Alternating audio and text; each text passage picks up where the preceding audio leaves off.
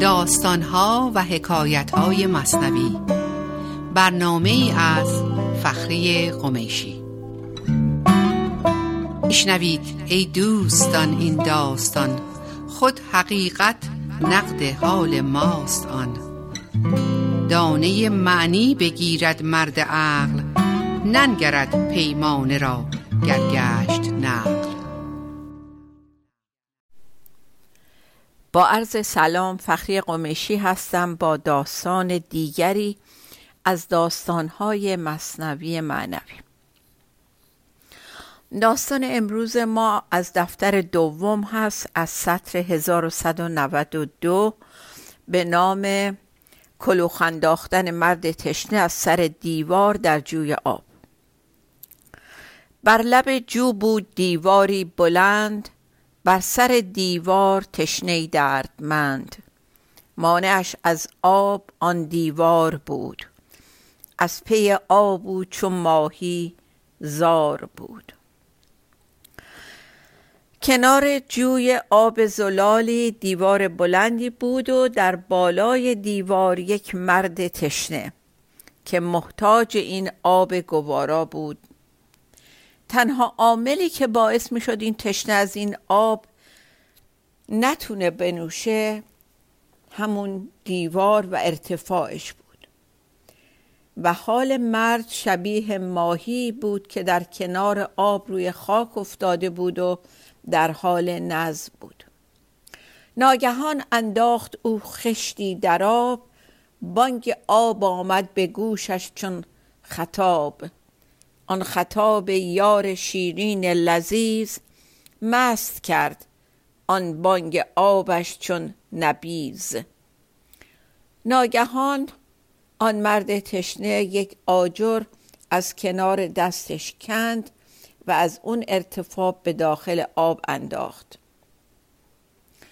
صدای آب اونقدر به گوشش دلنشین اومد که مانند صدای یار نازنین بود و آنچنان مست شد از این صدا مثل کسی که از شراب خرما نوشیده باشه. نبیز یعنی شرابی که از خرما می‌گیرن و از اون بالا شروع کرد باز هم یک کلوخ یک دونه آجر دیگه کند و به داخل آب انداخت. و صدایی که از برخورد این آجر این کلوخ با آب بلند شد بسیار بسیار زیبا بود و مستش کرده بود.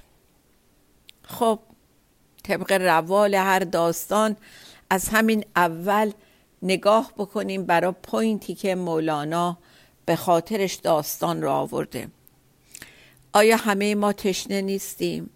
آیا همه ما حال اون ماهی از دریا بیرون افتاده رو نداریم؟ یه روزی ما شروع کردیم با دست خودمون دیواری از منیت هامون و وابستگی هامون و توقعات و انتظاراتمون و خواستنهای بیش از احتیاجمون درست کردیم و همراه دیوار بر اون نشستیم و بالا رفتیم. در حالی که آب هوشیاری ازلی اون پایین روان بود و ما رفته رفته از اون فاصله گرفتیم. حالا یه مرتبه چشم باز کردیم و دیدیم تشنه و خسته بالای دیوار همهویت شدگیامون. نشستیم و آب آب می‌کنیم. آب رحمت بایدت رو پست شو.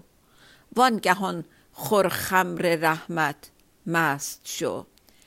این بیت از دفتر دوم هستش. سطر 1940 و یه بیت از دیوان غزل 308 از خاک بیشتر دل و جانهای آتشین مستسقیانه کوزه گرفته که آب آب. خب معنی هر دوتا شعر خیلی قشنگه. اولی میگه اگه آب رحمت می‌خوای باید بری و خودت رو خیلی خیلی ناچیز و حقیر کنی. آب تو سرازیری را میفته اگر می‌خوای آب بهت برسه باید پایین باشی تا آب سرازیر بشه برود. و اون موقع هست که می‌تونی از اون آب رحمت از اون خمر الهی بنوشی و مست بشی. این صحبت رو خیلی مولانا در ابیات دیگه می‌کنه که آب همیشه به گودال میره به جای پایین میره. بنابراین اگه تشنه آبی نمی‌تونی بالاتر از آب قرار بگیری. و در اون بیت از دیوان میگه که بیشتر دلها و جانها تشنه هستند و مستسقیانه یعنی مستسقیانه از استسقا میاد.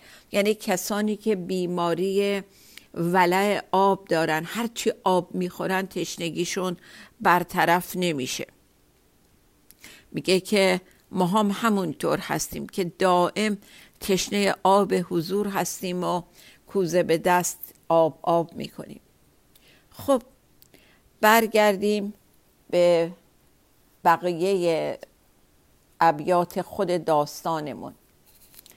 از صفای بانگ آب آن ممتحن گشت خشتنداز آنجا خشت کن. آب می‌زد بانگ یعنی هی تو را. فایده چه؟ زین زدن خشتی مرا. از اون تراوت و صفایی که از افتادن خشت توی اون آب به وجود می آمد این کسی که اون بالا بود تشویق شد که حالا شروع بکنه هی خشتا رو بکنه و از اون بالا بندازه تو آب. هم خشت کن شد هم خشت انداز. تا اینکه صدای آب در اومد بهش گفت که هی به من بگو ببینم چه فایده ای از این کار داری می‌بری تو؟ چرا هی خشت و در میاری و میندازی به من؟ تشنه گفتا آبا مرا دو فایده است. من از این صنعت ندارم هیچ دست. این مرد تشنه که الان خیلی حال خوبی پیدا کرده از شنیدن صدای افتادن آجر توی آب یا این خشت ها توی آب میگه که دو فایده هست که دست خودم هم نیستش و این داره پیش میاد برا من. و اولیش اینه که از این دوتا فایده اولیش این هستش که فایده اول سماع بانگ آب کو بود مرتشتگان را چون رباب. بانگ او چون بانگ اسرافیل شد مرده را زین زندگی تحویل شد. گفت اولین فایده که داره این کار برا من اینه که وقتی که این خشت رو می‌کنم و میندازم تو آب. صداش که میاد مثل صدای رباب بربت میاد که چقدر آهنگ دلنشینی داره. برای من تشنه صدای برخورد این آجر با آب مثل صدای رباب یا بربته و یک جور دیگه هم مثل اینه که صدای سور اسرافیل اون شیپوری که دمیده میشه و همه مردگان زنده میشن و تبدیل صورت می‌گیره. میگه وقتی که من این صدا به گوشم می‌خوره انگار زنده میشم انگار حیات تازه پیدا می‌کنم و بیدار میشم. در واقع حالا برگردیم دوباره به برداشتی که باید از داستان بکنیم. مولانا داره به ما میگه که این خشتایی رو که ما هی چیدیم رو هم و رفتیم بالا تا رسیدیم اون نوک دیوار رو حالا از اون بالا دستمون به آب نمی‌رسه اینا چی بودن؟ این همانیدگی هامون و چسبندگی هامون بودن به چیزهای دور حالا وقتی که یه دونه از این چسبندگی هامون از این همانیدگی هامون از این وابستگی هامون از این دل سپردن هامون رو می‌کنیم و میندازیم دور. انگار جون تازه می‌گیریم انگار زنده میشیم سبک میشیم. اونجاست که می‌فهمیم یه پیغامی هست برای ما. از این صدا یه پیغامیه برای برگشت به زندگیمون. و این بار ما رو سبک می‌کنه. وقتی که میندازیم و میشنویم صداشو یک احساس سبکی و آزاد شدگی در ما به وجود میاد. دوباره یه مثال دیگه می‌زنه مولانا. میفرماید یا چو بانگ رد ایام بهار باغ میباید از او چندین نگار. میگه یه تعبیر دیگه ای که می‌تونیم بکنیم اینه که مثل صدای رعد و برقه که وقتی در بهار صدای رعد و برق بلند میشه باغ خوشحال میشه. می‌دونه پیغام بارانه. این صدای رعد و برق این قررش خوردن ابرها به همدیگه یک نوید زندگی و رویایی رو داره به ما میده. می‌دونه به دنبالش گل و گیاه سبز میشه و چندین رنگ و وارنگ چیز عمل میاد. گل و گیاه عمل میاد. این پیغام خوبی داره براش. حالا صدای خوردن این کلوخ ها به آبم برای من یه پیغام داره. پیغام آزاد شدنه. باز یه مثال دیگه می‌زنه. یا چو بر درویش ایام زکات یا چو بر محبوس پیغام نجات. میگه که کسی که مستمند و درویش فقیره وقتی که ایام زکات دادن میاد خیلی خوشحاله. می‌دونه که بالاخره یه چیزی گیرش میاد یه پولی چیزی غذایی بهش میدن. و یا محبوس کسی که در حبس هستش وقتی که پیغامی میاد می‌دونه که ممکنه آزادش می‌خوان بکنن. خبر آزادی و نجات براش میاد. و هر کدوم از اینا همشون سمبل این هستن که یه خبر خوبی در راه این صدا یک پیغام خوبی با خودش به همراه میاره. خب تا اینجا رو داشته باشین یک تنفسی بگیریم و برگردیم برای بقیه داستان. با ما باشین.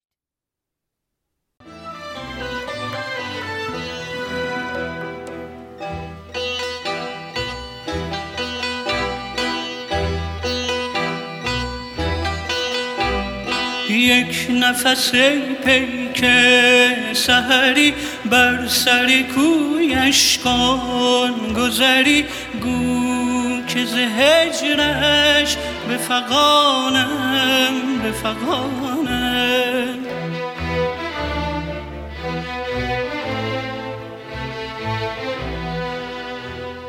ای که به عشقت زنده منم گفتی از عشقت دم نزنم. من نتوانم نتوانم نتوانم.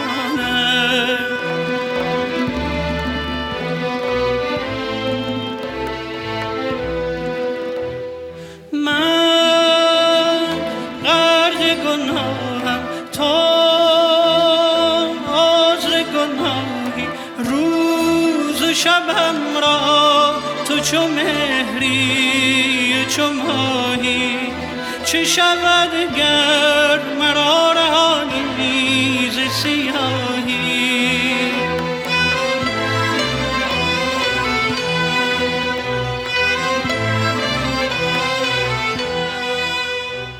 چون باد به جوشم در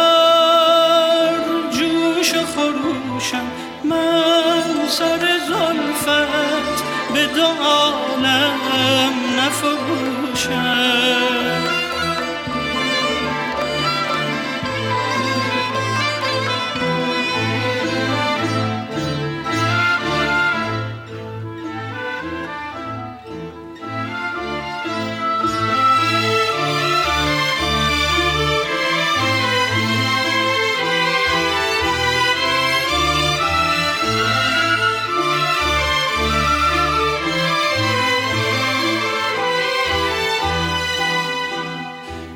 یک نفس پیک سهری بر سر کویش کن گذری. گو که ز هجرش به فقانم به فقانم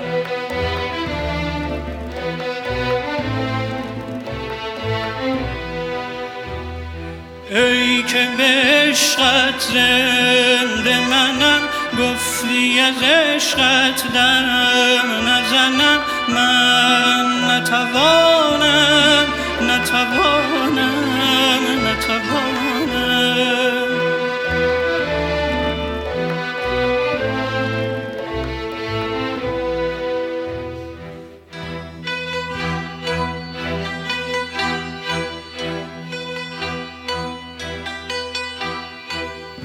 همه شب در ماه و پروین نگرم. مگر آید رخسارت در نظرم؟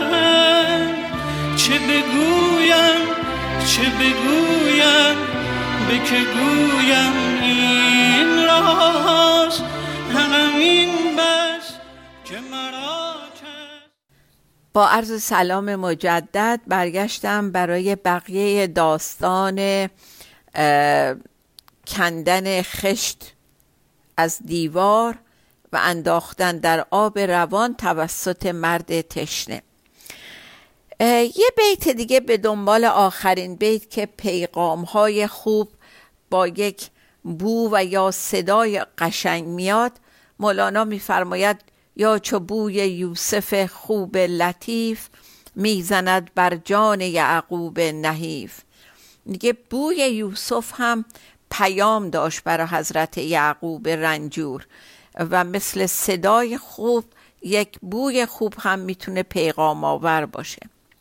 خب مرد تشنه دوباره رو به جوی آب می‌کنه و می‌خواد دلیل دومش رو از این کار برای جوی آب تعریف کنه.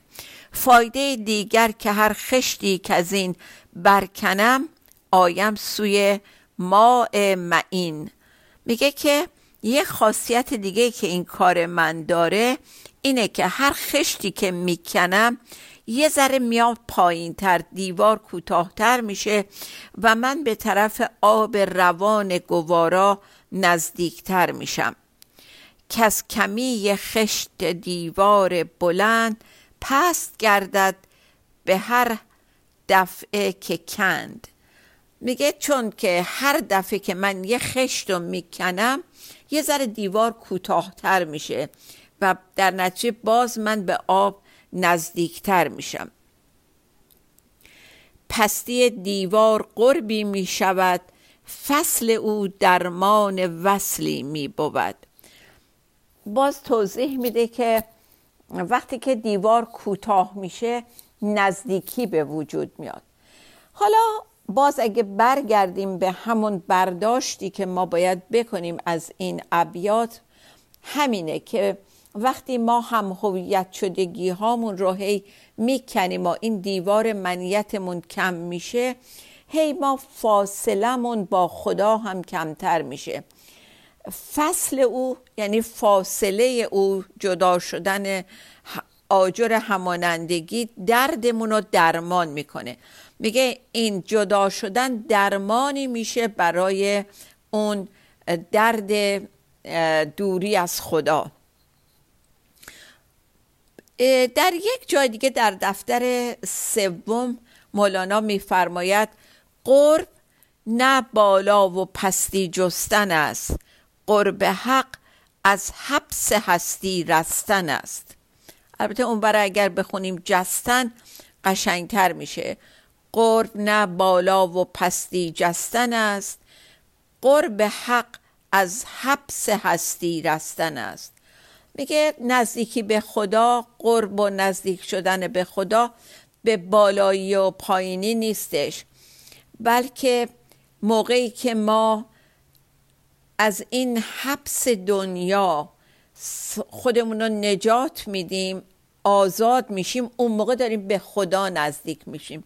یادتونه تو قصه قبل داشتش میگفتش که وقتی که توی زندان دنیا هستی تیشه بگیر و سوراخ کن دیوار زندان و حفره بکن. اینجا همینه. ما در یه جایی محبوس شدیم. و نهایت سعیمون رو باید بکنیم برای آزادی که پشت این آزادی رسیدن به حضور رسیدن به خدا و به همه اون چیزی که هممون داریم از فراغش درد می‌کشیم هست.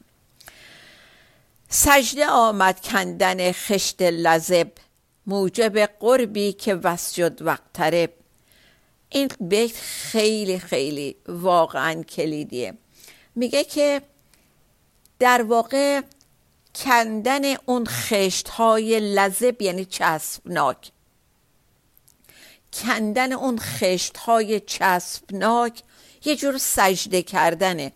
سجده کردنی که توی قرآن فرموده پروردگار که سجده کن و نزدیک شو. وسجد وقت تره سجده کنید و نزدیک بشید.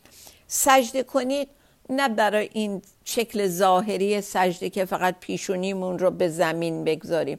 یعنی تمام همهویت شدگیامون رو بریزیم صفر بشیم و این باعث میشه که به خدا نزدیک بشیم. و این داستان خیلی قشنگ اینو داره برای ما مجسم می‌کنه که هر چی که از چسبیدگی هامون به دنیا کم میشه. هی فاصلمون با خدا کمتر و نزدیکتر میشیم. و این اصطلاح وسجد وقت طریب که از قرآن اومده خیلی خیلی به کار میره. باز در ابیات مولانا که سجده کنید و نزدیک بشین. یعنی بندازین وابستگی هاتون رو سرتون رو فرود بیارین و به من نزدیک بشین. تا که این دیوار عالی گردن است مانع این سر فرود آوردن است. سجده نتوان کرد بر آب حیات تا نیابم زین تن خاکی نجات. میگه که تا وقتی که ما این دیوار گردن بلند رو داریم نمی‌تونیم سرمون رو خم بکنیم. هرچی گردنمون درازتر و بالاتر باشه سرخم کردن و فرود آوردن سختتر میشه. و میگه اونجوری نمی‌تونی سجده کنی به آب حیات. آب گفتیم که آب در پایینه. آب حیات اگر می‌خوای باید بتونی سرت رو خم کنی تا بتونی برسی به اون آب.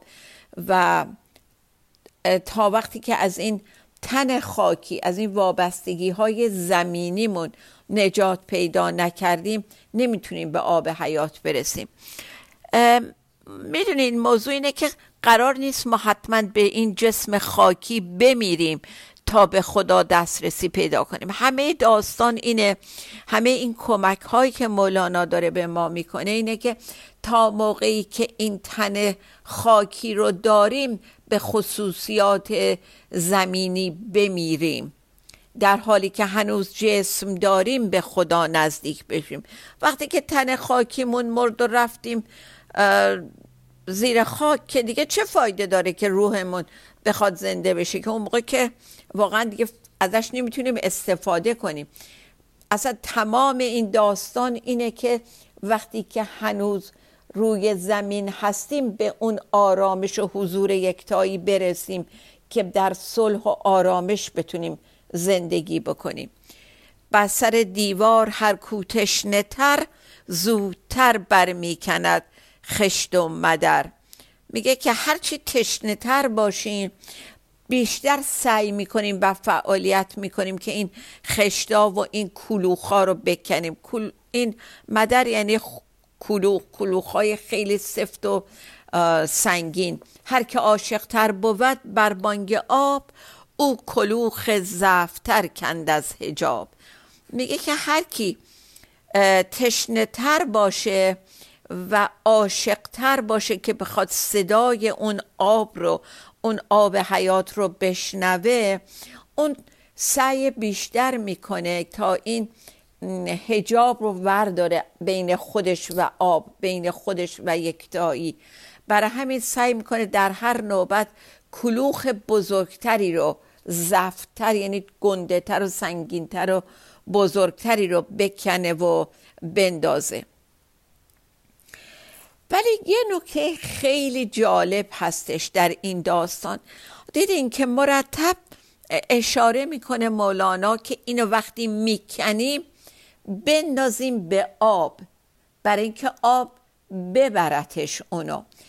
چرا؟ برای اینکه این کلوخای چسبنده رو اگر به آب ندیم و نره اینا رو یه گوشه دیگه از اینجا بکنیم یه جای دیگه بریزیم رو هم دیگه دوباره میچسبند به هم و دوباره دیوار درست می‌کنن.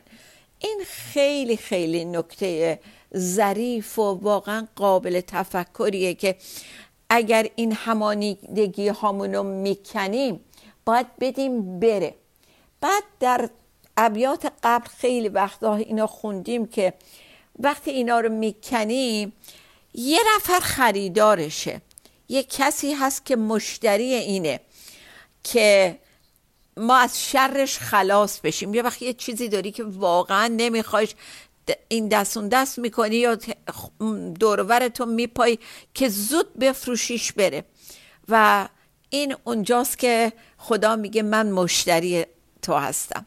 هرچی نمی‌خوای از این چیزای بدت من خریدارشم و هیچ خریداری بهتر از من نیست. مشتری ماست الله اشترا از غم هر مشتری هین برترا این بیت مال دفتر پنجم سطر چارده شست و سه هستش.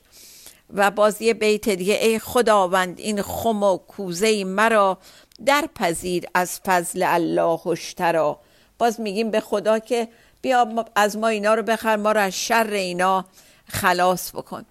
این داستان ابیات خیلی قشنگ دیگه ای داره که متاسفانه واقعا وقت نیستش که بگم.